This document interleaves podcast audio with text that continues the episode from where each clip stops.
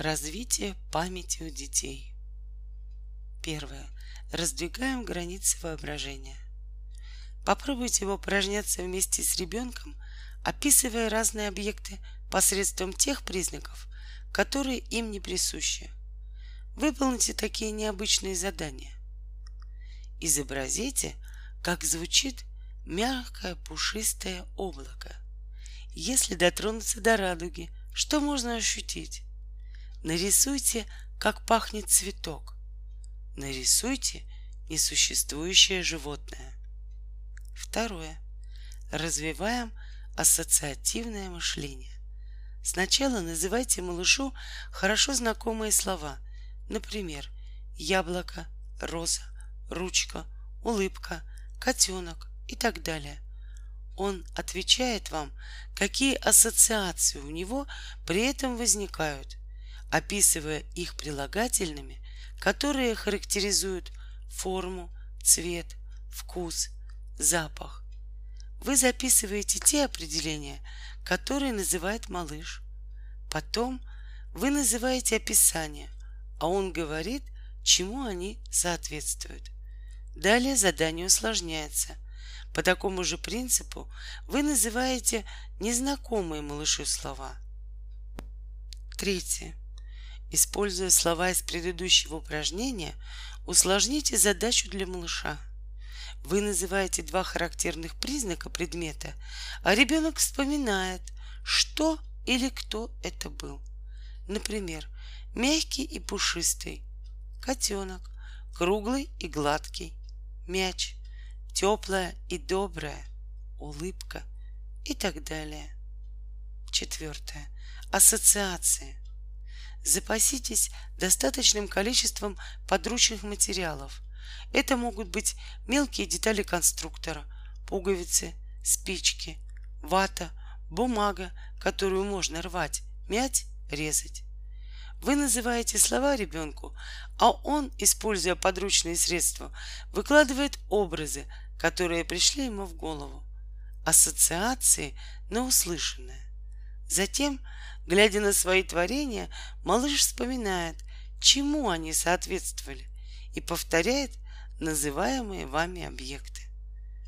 Пятое. Визуализация незнакомых понятий и слов.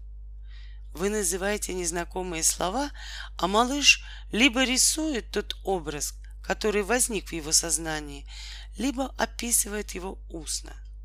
Как выглядит абракадабра – электрификация, диффузия и так далее. Какие эти слова на ощупь? Как пахнут? Возможно, им характерны какие-то звуки. Можно использовать иностранные слова, различные научные термины. Шестое. Оживление предметов.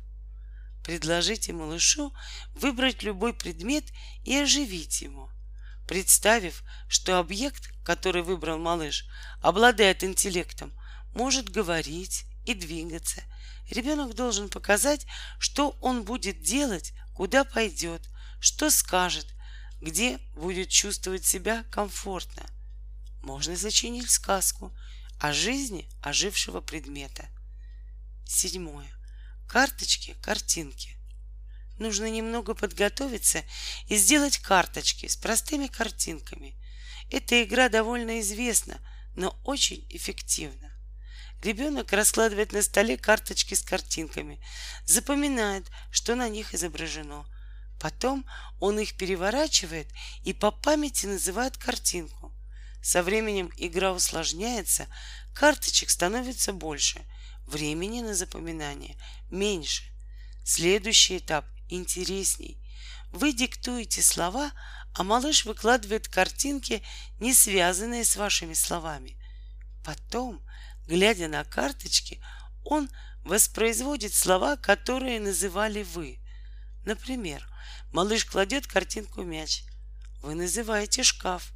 Задача ребенка — связать эти два слова, чтобы впоследствии назвать не то, что увидел, а то, что услышал.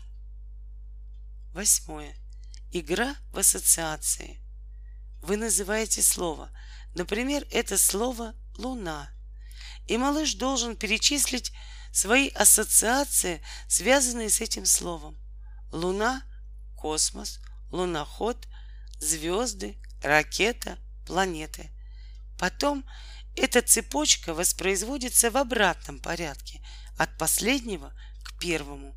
Нужно называть все слова, не пропуская и соблюдая очередность.